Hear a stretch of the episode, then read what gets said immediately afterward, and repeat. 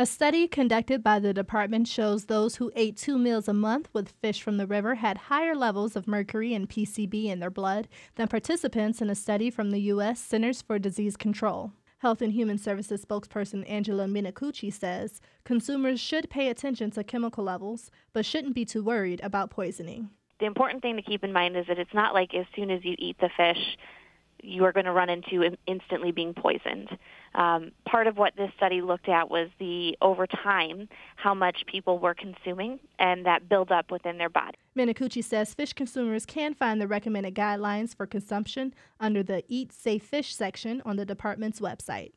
I'm Brianna Tinsley, WDET News.